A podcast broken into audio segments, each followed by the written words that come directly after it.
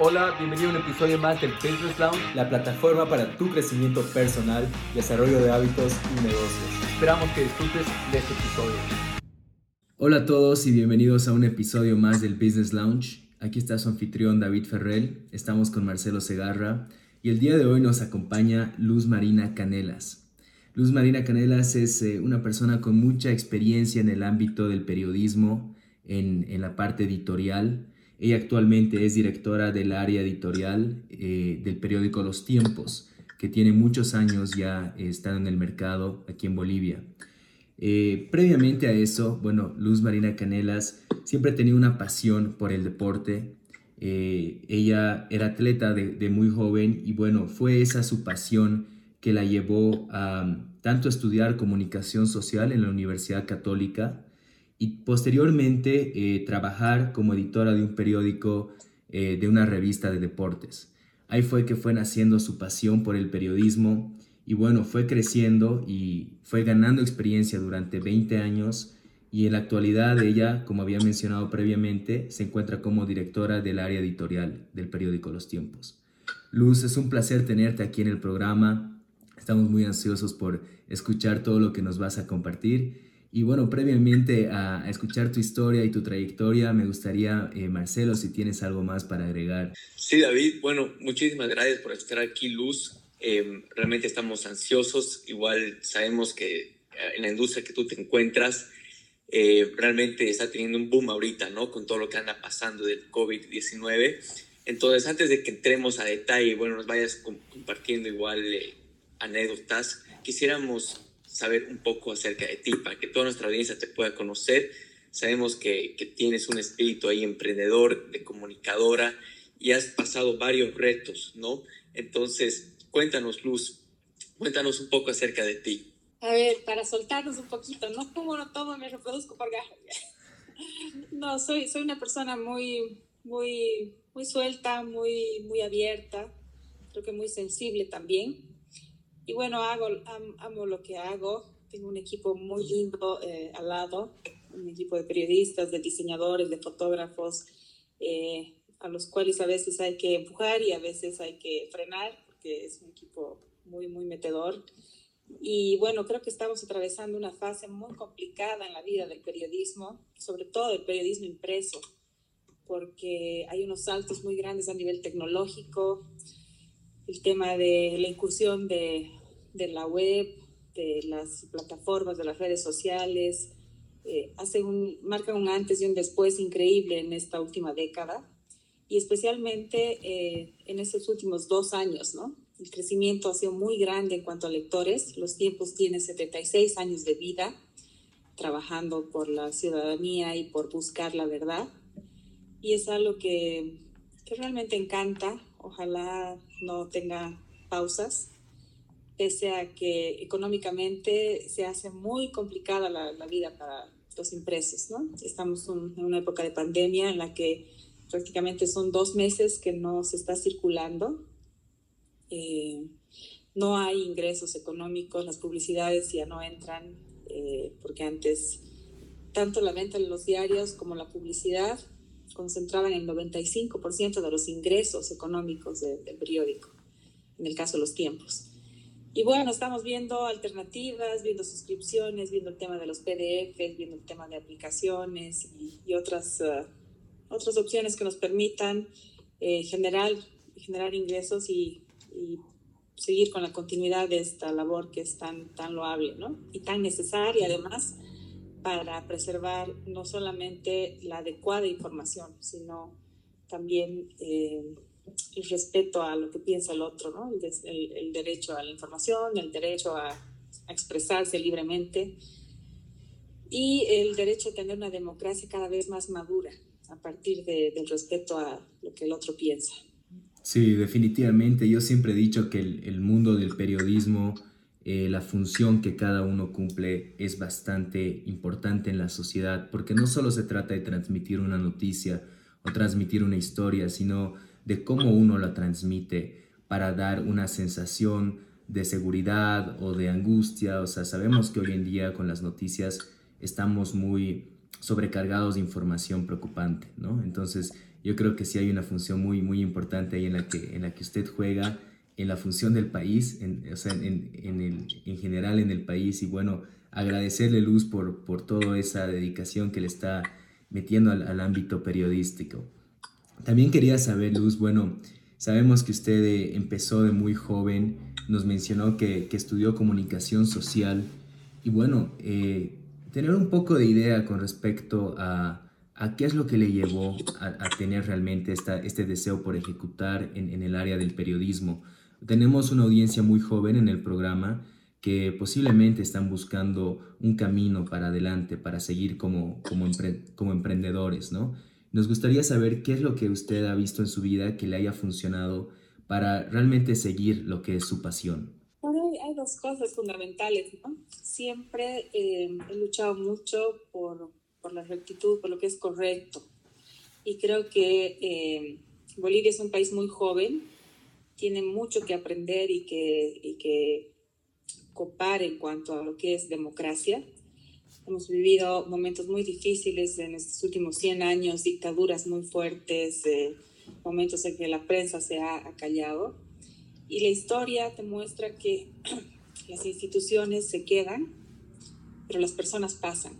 Y es algo que, que me ha marcado muchísimo a mí para, para tener una, una, visión completa de lo que se debe hacer en la comunicación, ¿no? Y ahora con todos los cambios tecnológicos que hay, creo que mi generación es la sándwich, entre comillas, porque está al medio de una generación netamente digital como es la de ustedes, eh, una generación que nos tiene que enseñar muchísimo sobre el manejo justamente de, del aspecto digital y al medio de una generación que está aprendiendo a vivir con estos cambios, ¿no? Es a veces eh, complicado sentarse a la mesa y ver a todo el mundo con sus celulares y a veces ya no hay ni respeto porque uno está pendiente de contestar. Eh, los mensajes que tiene, y peor en mi rubro, porque yo sí que estoy 24 horas al día conectada. En el caso de muchos papás, me río y también me alerto porque veo que, que son los que se quejan de que sus hijos están con el celular y están queriendo ponerles orden y horarios, ¿no? En mi caso es al revés, mis hijos reniegan de que estoy yo todo el tiempo contestando y mandando información y subiendo las páginas y, y realmente me cuesta mucho despegarme de, de, esto, que es mi vida finalmente, ¿no? Pero bueno, tengo que hacerlo y tengo que poner un equilibrio. Creo que ahí está eh, el manejo y la enseñanza de, de, lo que se debe hacer. Nosotros tenemos un, un público joven también en, en, algunas redes, porque tenemos un Instagram con bastantes seguidores, Facebook que ya es para un, una población justamente mediana, ¿no? Y bueno, el impreso que todavía viene siendo básicamente un producto más para gente adulta, ¿no? Pero estoy tratando de unir eh, en base a la división de contenidos para que cada, cada plataforma tenga lo que necesita y lo que el usuario requiere para estar bien informado y para además divertirse y para conocer todo sobre la coyuntura. Claro que sí, Luz. Eh, es algo muy importante estar digitalizados, ¿no? Y claramente podemos ver que, que los tiempos están digitalizando han podido ser proactivos como, como empresa, como institución y eh, realmente llegar igual a, a, los jóvenes, no solamente a, a, las personas mayores, ¿no? Y Luz, acá tengo una, una pregunta. Normalmente ustedes como, como un medio, ¿cómo hacen para mantenerse competitivos con, las otras, con los otros periódicos en este caso? Y para nuestra audiencia que, que es internacional, eh, aclararles que, que Los Tiempos es uno de los periódicos que están más eh, establecidos en el país, eh, debe ser uno de los más antiguos, si, si no, no, no, me equivoco, y realmente cómo hacen para mantener esa competitividad y también innovar tan rápido, ¿no? Bueno, eh, afortunadamente eh, tenemos gente bastante hábil, no solamente en el manejo también de, de las redes, ¿no? sino en, en el olfato periodístico. El olfato periodístico es poder seleccionar de un millar de noticias que hay y de información que hay además, eh, cuál es la, la, pertinente que va a, a, ser útil a mi lector, ¿no? Entonces lo que hacemos es tratar de partir de, de historias de vida, de, de, lo que siente tu vecino, lo que sientes tú, como para relatar la, la información, sobre todo en las plataformas más jóvenes, ¿no? Eh, como te decía, los tiempos tienen 76 años. Hace tres años, cuando yo ingresé de subdirectora, teníamos una cantidad de usuarios en, en la web de cerca de 40 millones anuales. Hemos cerrado el 2019 con 70 millones de usuarios y el mes de febrero, de marzo, hemos cerrado un récord mensual de 14 millones de, usuarios. Es uh, una cifra realmente despampanante, se podría decir, porque es, es enorme. Y ahora el reto está a ver en cómo monetizamos esos 14 millones mensuales, porque si bien el impreso te vende una publicidad por espacio centímetro, columna, eh, en la web eh, se puede vender pulsaciones o ingresos o tiempo de, difusión, pero la gente no está todavía acostumbrada, ¿no? Porque además tenemos la gran competencia de Google y de las mismas redes sociales. Puede pensarse que es mucho más barato y más efectivo pagarle a Google tus 100 bolivianos para que te impulse tu, tu programa o tu publicidad o tu arte o lo que quieras. Y eh, te despreocupas.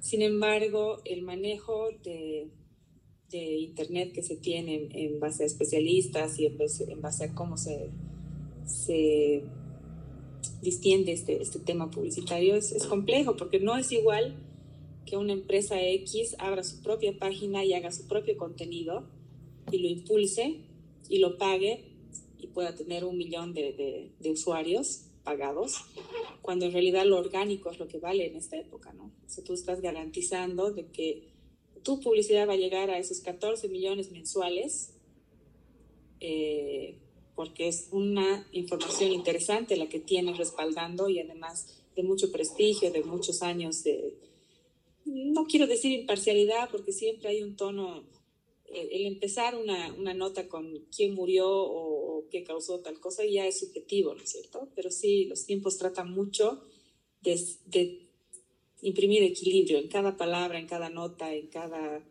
tema que trabaja.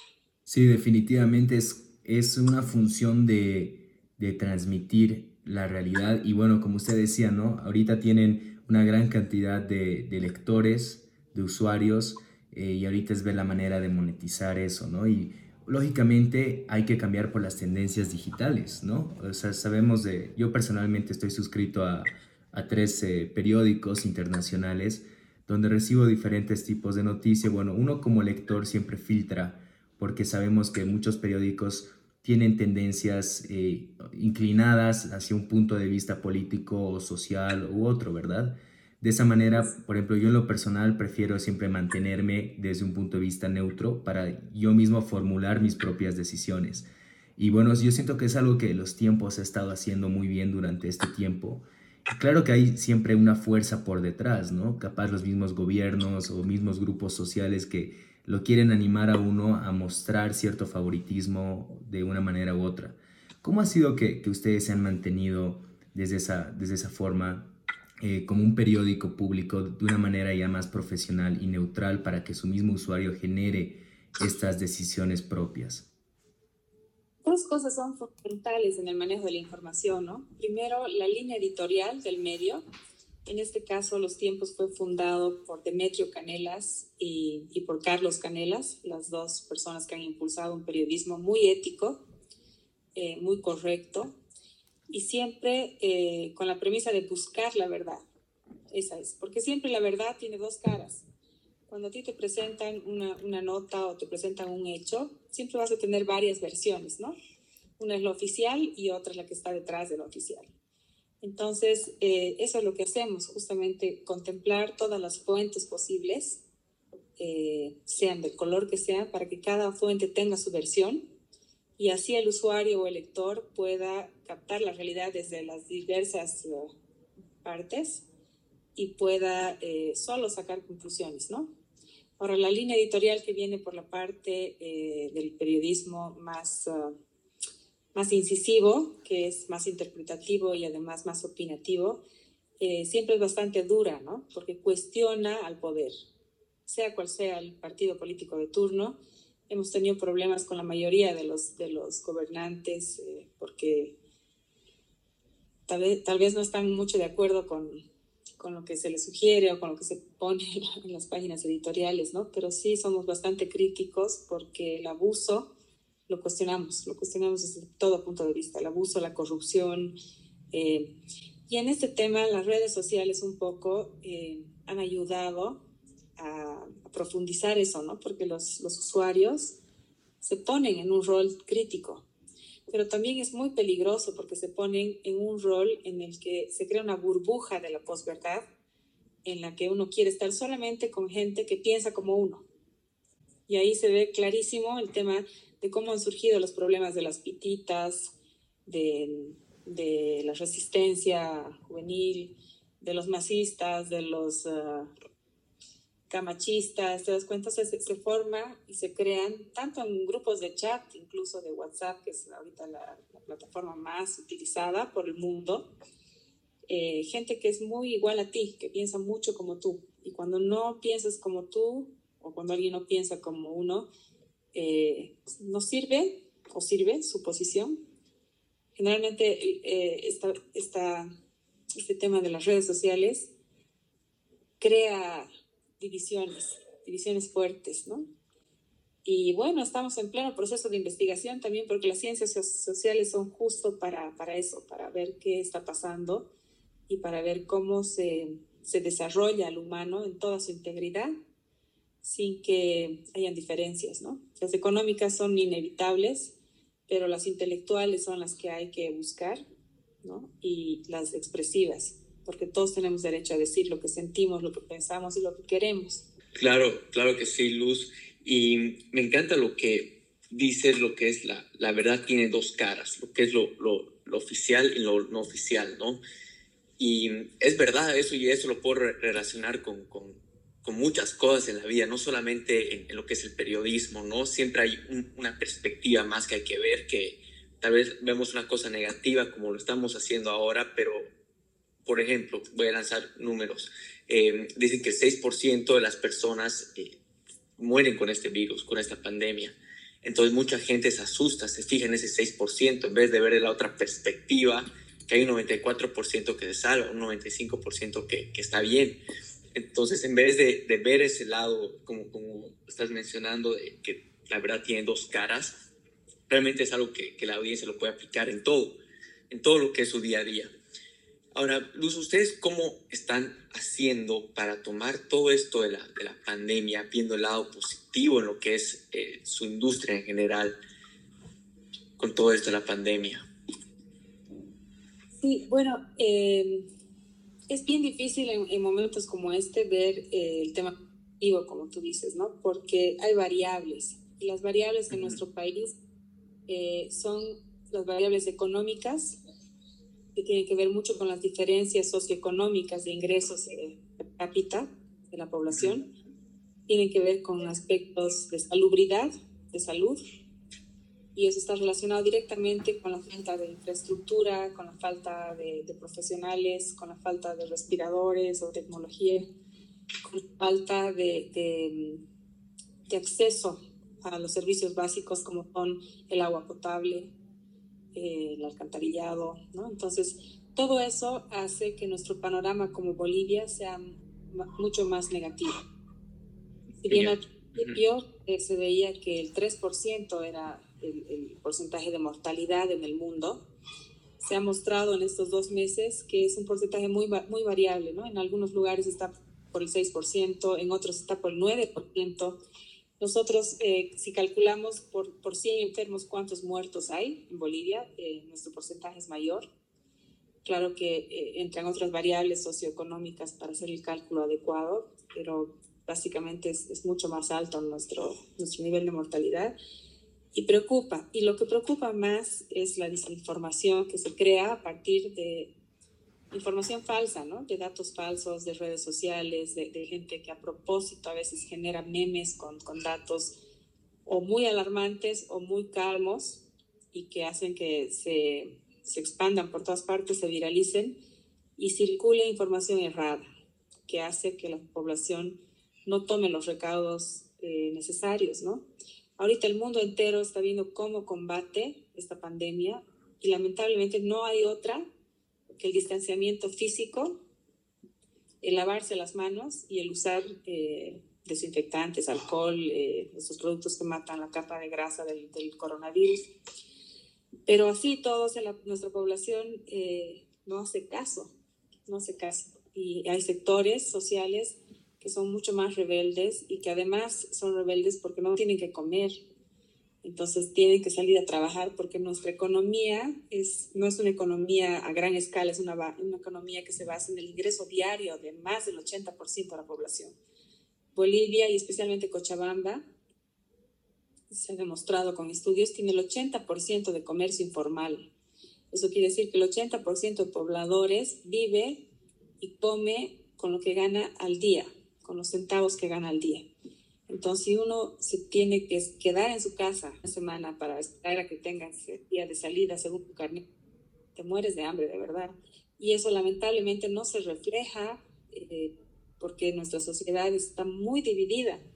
La realidad de la gente de la zona norte que tiene casas, eh, que trabaja en empresas, que tiene la suerte de haberse formado profesionalmente y que tiene un sueldo, no es igual a la de las familias de la zona de Caracara, que justo ahora estamos con ese problema, que si bien tiene tintes políticos también, porque no hay que negar eso, es gente que no tiene que desplazarse, vive a 12 kilómetros de la ciudad, no tiene acceso a mercados, no tiene acceso a agua, ¿no?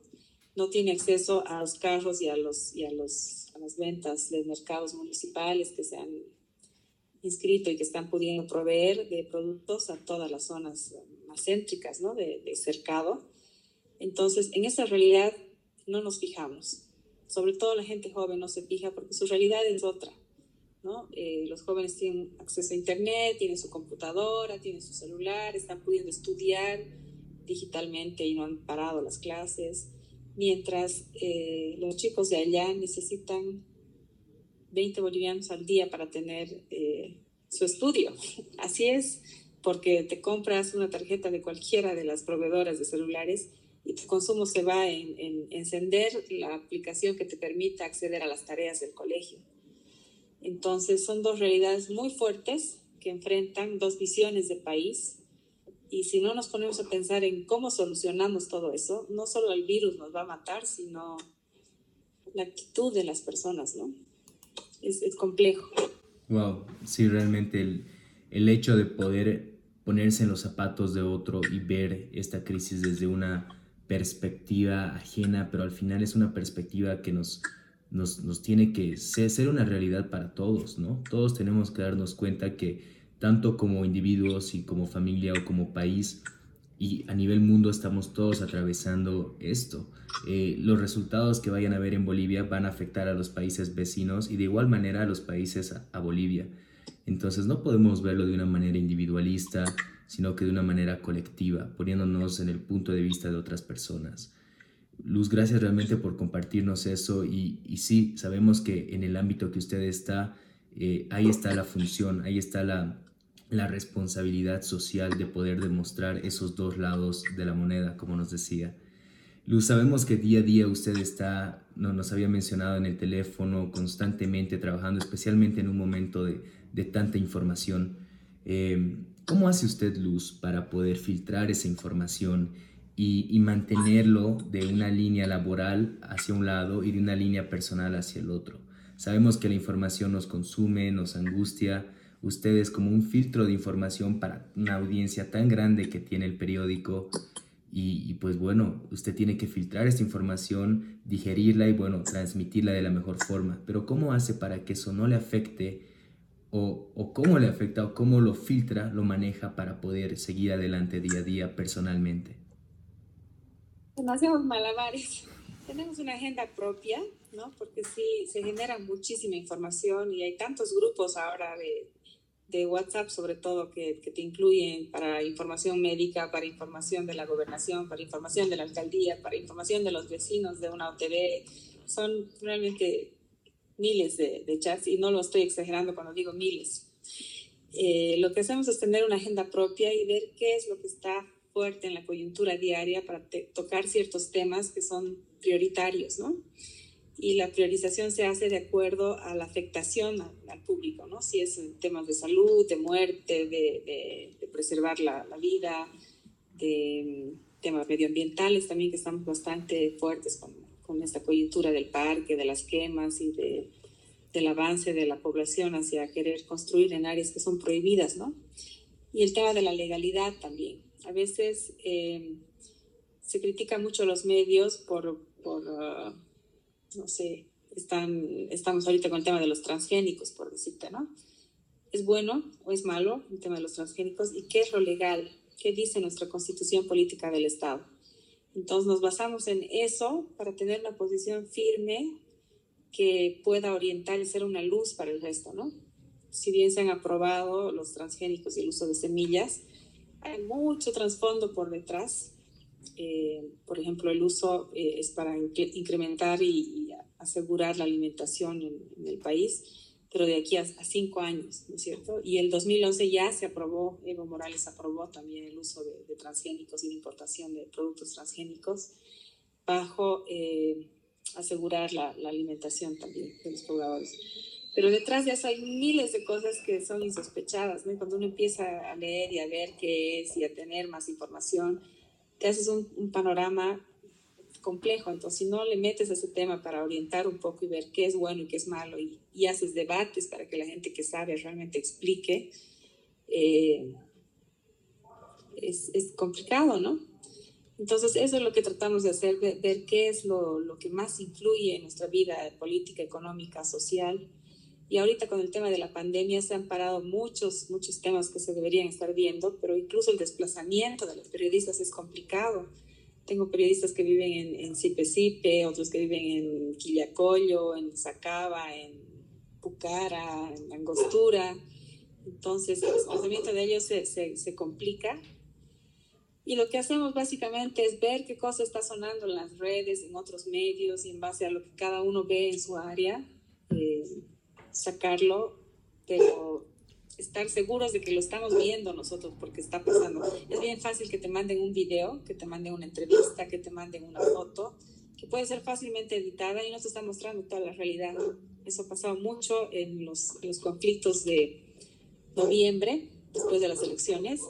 Uno veía como, ay, están apaleando, la resistencia está apaleando a los masistas, o los masistas están apaleando a gente de la zona norte, ¿no? Entonces, son partecitas de videos que no te muestran toda una realidad y no te muestran qué realmente ha pasado, ¿no? ¿Cuál ha sido la, la reacción para que resulte en ese apaleamiento? Entonces hay que tener mucho cuidado y sí, nos complica la existencia a los editores o a los jefes de área porque está en nuestras manos el equivocarnos y el meter la pata o el confirmar hasta el último momento qué cosa ha pasado realmente para lanzar. A veces los medios han entrado en una competencia muy complicada con las redes. ¿Y qué pasa? Las redes están manejadas por la población. Tienes 9 millones de bolivianos, la mayoría con teléfono celular, y esos 9 millones, digamos que la mitad produzca información, porque justo está el momento del accidente, el momento de que se cae un árbol, el momento y sacan fotos y suben. Entonces, la, los medios quieren ser como las redes sociales y como el público, y están compitiendo con esa instantaneidad sin darse cuenta que la profundidad es lo que interesa si bien ya tienes la foto del árbol caído, no sabes si lo han hecho caer, si lo han cortado, si es que la raíz estaba podrida, si es que hay el agua que, que ha hecho que el árbol se caiga es por culpa de, de, una canaleta mal hecha. Entonces, todo eso es lo que tiene que ver la prensa más bien y hacer un todo para preparar la información de una manera completa y para además plantear soluciones también, ¿no? Tal, tal como nos, nos comentas, Luz, y muy interesante eh, cómo es esa comparación, ¿no? Que en las redes es algo más, es súper instantáneo, ¿no? Cualquiera puede agarrar, comentar y es más compartir, subir una foto, pero lo que realmente va a diferenciar el periodismo es la profundidad, ¿no? Estar metido realmente en el tema. Eh, Luz, algo que me genera mucha curiosidad es el tema que eh, normalmente es, es un debate más que más, más ahora con, con todo esto de la, de la pandemia, cómo los medios eh, transmiten igual harta negatividad y poca positividad, ¿no? Hay un debate ahí. Y mm, la gente, o sea, tal vez una de las razones porque la gente le gusta compartir las cosas negativas, ¿no? Y por eso igual los medios lo hacen, ven que eso es lo, lo que más genera resultados quizás para ellos. Eh, ahora, usted cuando recibe ese contenido negativo, ¿cómo hace para realmente seguir su, día a día? O sea, consumiendo tanto energía negativa, por decirlo, ¿cómo hace para realmente volver y centrarse en, su mundo y, llenarse de cosas positivas? Creo que el carácter mi, carácter es muy positivo, pese a que hay bastantes informaciones negativas en todo el periódico. Eh, también, pucha, el, filmar loros pasando y haciendo bulla son una energía distinta que, que, te entra al alma y que puedes captarla y también transmitirla a tus, tus lectores. Y lo hacemos muchísimo, el tema de aves, el tema de naturaleza, el tema de noticias positivas, eh, que siempre te muestran que, que dentro del humano hay de todo, pero sí hay esperanza y sí hay fe y sí hay gente buena que hace cosas buenas. Y en esta época de pandemia, por ejemplo, mostrar que hay ciudadanos preocupados que llevan eh, algo de tomar o algo de comer a los policías o a las familias que no tienen recursos o a la gente de, de Venezuela que está en las calles todavía pidiendo limosna, eh, alienta, ¿no? Alienta y, y creo que eso eso es lo que nos hace luchar también, buscar un, mejor futuro para el país, un mejor futuro para nuestros propios hijos. Y, nada, seguir viendo cosas positivas en, la florcita que sale en la calle, de repente y aparece eh, con su planta, ¿no? Eh, no sé si las noticias negativas venden más. Mm, he visto y hecho comparaciones justamente de este tipo de información positiva que es tan sencilla como el sacarle la foto al gesto del perro eh, pero ¿sabes qué sucede? Que la prensa ejerce un tipo de control social, control estatal, ¿no es cierto? Nosotros no podemos como prensa ir y meternos a una empresa privada y denunciar algo porque es una empresa privada que maneja su plata, maneja sus ejecutivos, maneja su organigrama y su forma de trabajo. Pero sí podemos cuestionar el rol que juega el Estado, porque el Estado maneja dinero del pueblo dinero que se genera con impuestos, dinero que se genera con, con el trabajo de los bolivianos. Y es ahí donde lamentablemente, siempre pongo este ejemplo de, de, la universidad de chiquita que aprendí, decía, cuando un perro muerde a una persona, ¿es noticia? No, no es noticia porque es lo común, ¿no es cierto? Pero cuando una persona muerde a un perro, sí es noticia porque eso no es común, eso no es normal. Claro. ¿Qué pasa con el tema del manejo económico, de la pandemia y de lo que quieras? El rol del, del, político, el rol del gobernante es hacer su trabajo. El rol del alcalde es hacer que Cochabamba funcione. El rol de, de, la, de, la, de la gobernadora es hacer que el departamento funcione. Entonces, cuando hay algo irregular en ese funcionamiento, como es robar, corromper, eh, hacer contratos que no son legales, que tienen, eh, porque hay leyes, hay leyes y en eso tenemos que basarnos. Entonces, lamentablemente, eso es lo negativo que están haciendo, que tiene que salir a la luz para denunciarlo y para que las leyes actúen y se sancionen, ¿no? Entonces, más, más que nada por eso que, que los medios tienen información negativa o, que se ve como negativa, pero en realidad es positiva para la población porque estás dando a, a conocer hechos que nos atañen y que dinero, puntos. Ahí. Sí, muy importante el hecho de la información y, y mostrar las noticias relevantes, ¿no? Lo que es lo anormal y por qué está siendo anormal y cómo podemos hacerlo normal, ¿no? Porque yo creo que eso es una función de todos como, como individuos, como sociedad, como un periódico, de poder informar a la gente ese tema. Y bueno, Luz, eh, sabemos que eh, usted nos mencionó, ¿no? Que durante este tiempo, sabemos que en tiempos de, de conflicto, se puede decir, o de crisis, hay mucha gente que quiere estar al tanto con la noticia. Eso se ha visto en, eh, en los conflictos de octubre, noviembre, también se ha visto, en, eh, se está viendo ahora con el tema de la pandemia. Eh, me interesa mucho saber qué estrategias está tomando el periódico, están tomando ustedes como empresa para poder adaptarse a esta suma de usuarios que hoy en día van a ir más hacia lo digital y cómo piensan ustedes aprovechar esa tendencia no solo para monetizar, sino que para poder recolectar mayores usuarios y bueno, eh, seguir informando a mayor cantidad de gente. Bueno, justamente em, hay tendencias por épocas, ¿no? Y en esta época de pandemia se ha puesto muy de moda esa tendencia, que es justamente hacer lo que ustedes están haciendo, entrar en contacto con el usuario o con eh, la persona, con el gobernante, a través de, de las redes sociales para hacer entrevistas, para hacer preguntas y para esclarecer más y profundizar más ciertos temas, ¿no? Estamos haciendo bastantes eh, contactos digitales para hacer debates, para tratar a profundidad varios temas, eh, desde el tema de si puede o debe o no haber elecciones, eh, qué es legal, qué no es legal, el tema de, de, los transgénicos, el tema del manejo de la salud pública, el tema de cómo me desestreso en esta época de, encierre, porque el encierro que hemos tenido no ha sido usual, el humano es, es muy sociable y estar dos meses encerrado genera un montón de, de estrés y de preocupaciones de otro tipo, ¿no?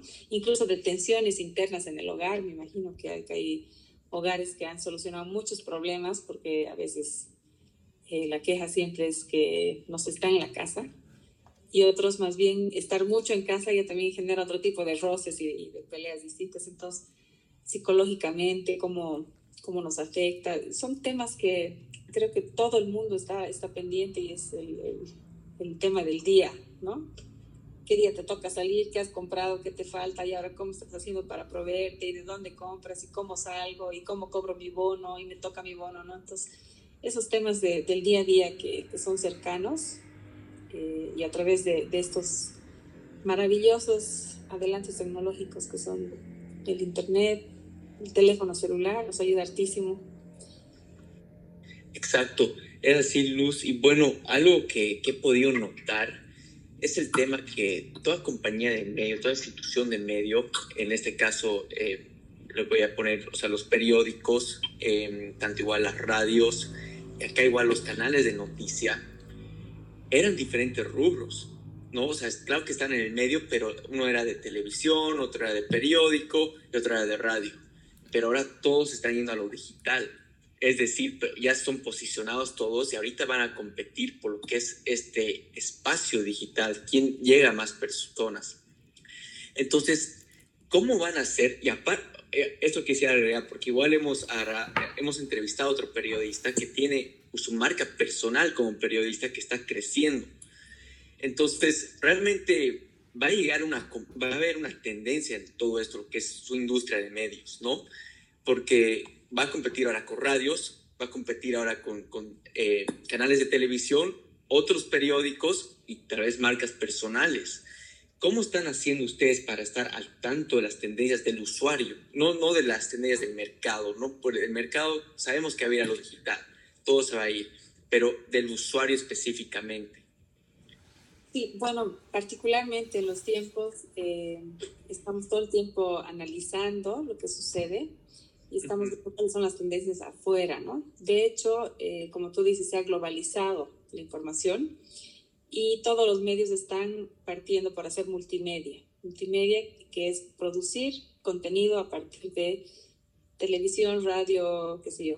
Lo interesante es que el impreso es una industria mucho más, uh, de mucho más aporte, porque además uh, requiere mucho dinero, ¿no? No es lo mismo tener un programa digital, ya sea en radio o filmar o hacer una entrevista, porque para eso requieres tu, tu fuerza de trabajo y tu teléfono o tu computadora. Pero ya para hacer un impreso requieres insumos, requieres eh, eh, tinta, papel, eh, una rotativa que tenga que imprimir.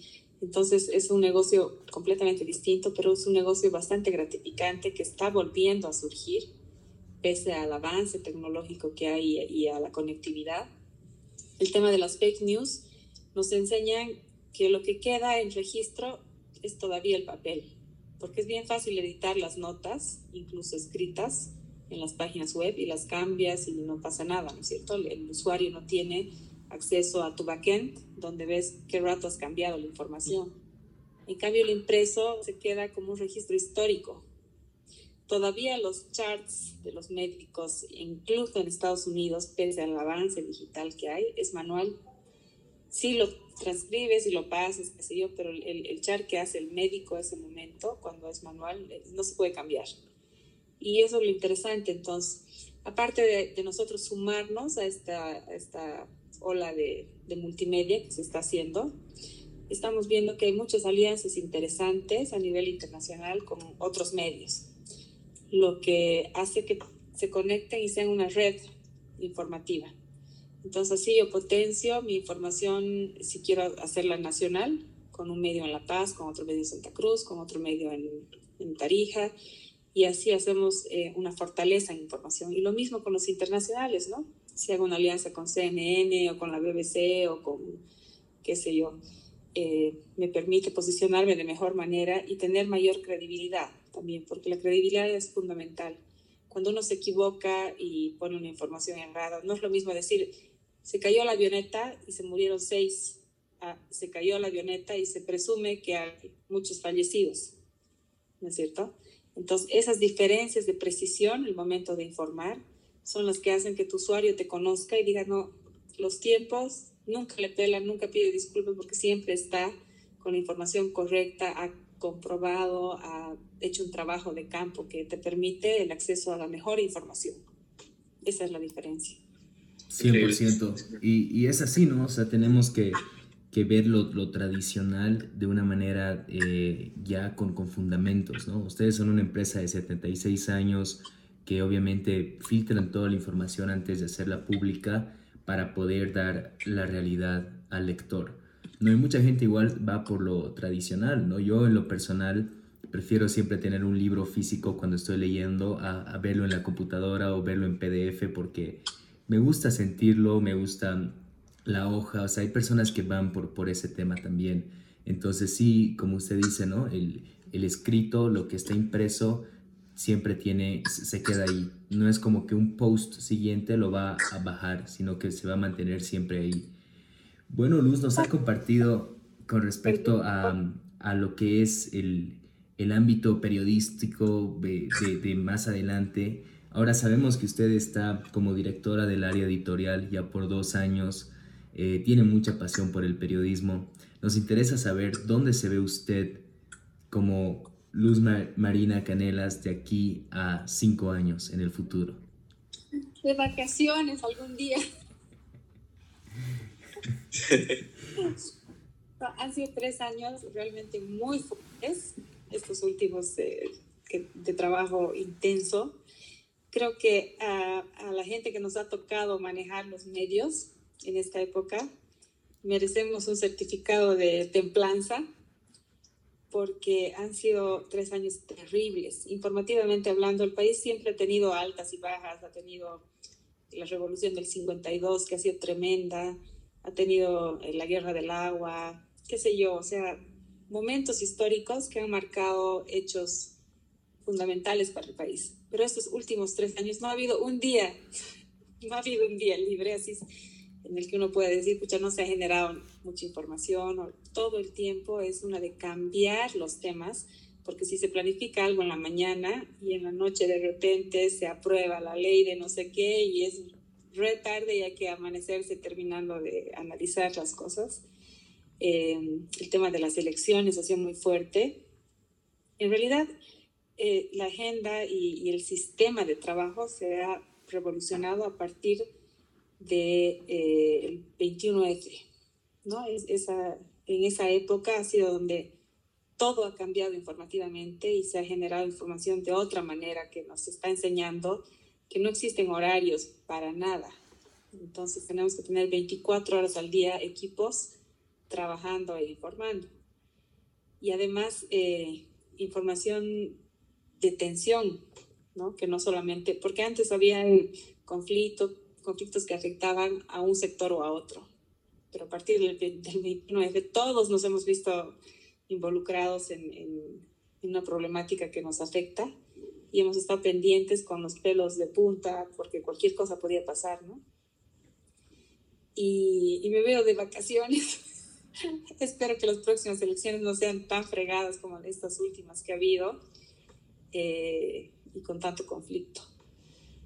Eh, creo que quedan unos buenos cinco años de meterle muy duro y muy fuerte y, y veremos a ver cómo va el nivel de capacitación también del, del, personal, el mío propio, para seguir innovando y cambiando y haciendo revolución con novedades para todas las edades. Sí, definitivamente, Luz, ha sido muy, muy fuerte estos últimos meses, ¿no? Y años que, que como estás mencionando. Em, y realmente yo creo que se vienen peores cosas quizás, pero eh, tal vez eso sea bueno o malo, ¿no? Que ya, ya viendo cómo cada uno lo toma y sabe reaccionar a eso. Em, Luz, ya, ya que estamos quedando cortos de tiempo y sabemos que andas con una agenda tan apretada, queríamos realmente preguntarte, que nos deje, bueno, decirte si nos podrías dejar un último mensaje, ¿no? Pero un último mensaje para la audiencia, eh, específicamente para esas personas que están a punto de iniciar una carrera o quieren iniciar un emprendimiento en lo que es la comunicación social, ¿no? Y tal vez esto lo puedes basar un poco, ¿qué harías tú empezando ahora?